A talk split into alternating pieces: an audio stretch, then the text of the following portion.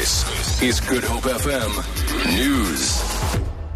Die Suider-Afrikaanse Ontwikkelingsgemeenskap se buitengewone beraad oor industrialisasie begin vandag in Harare in Zimbabwe. President Jacob Zuma sal dit bywoon.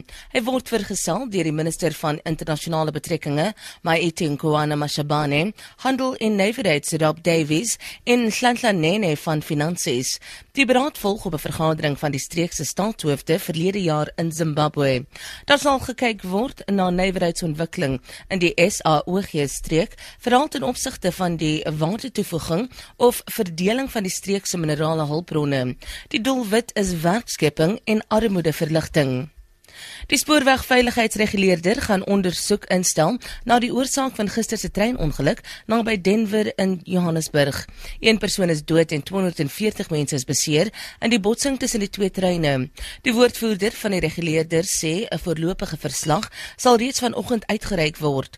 'n Verdere omvattende ondersoek sal ook gedoen word en aanbevelings sal gemaak word om soortgelyke ongelukke in die toekoms te voorkom. Die Nigeriese weermag sê hy het 200 meisies en 93 vroue in die noorde van die land gered. Die weermag sê dit blyk dat die sowat 270 meisies wat meer as 'n jaar gelede deur Boko Haram uit Chibok ontvoer is, nie deel van die groep is wat gered is nie.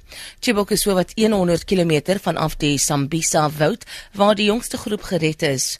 Die Nigeriese weermag sê ook dat hy minstens 3 van die Boko Haram se kampe in die woud vernietig het.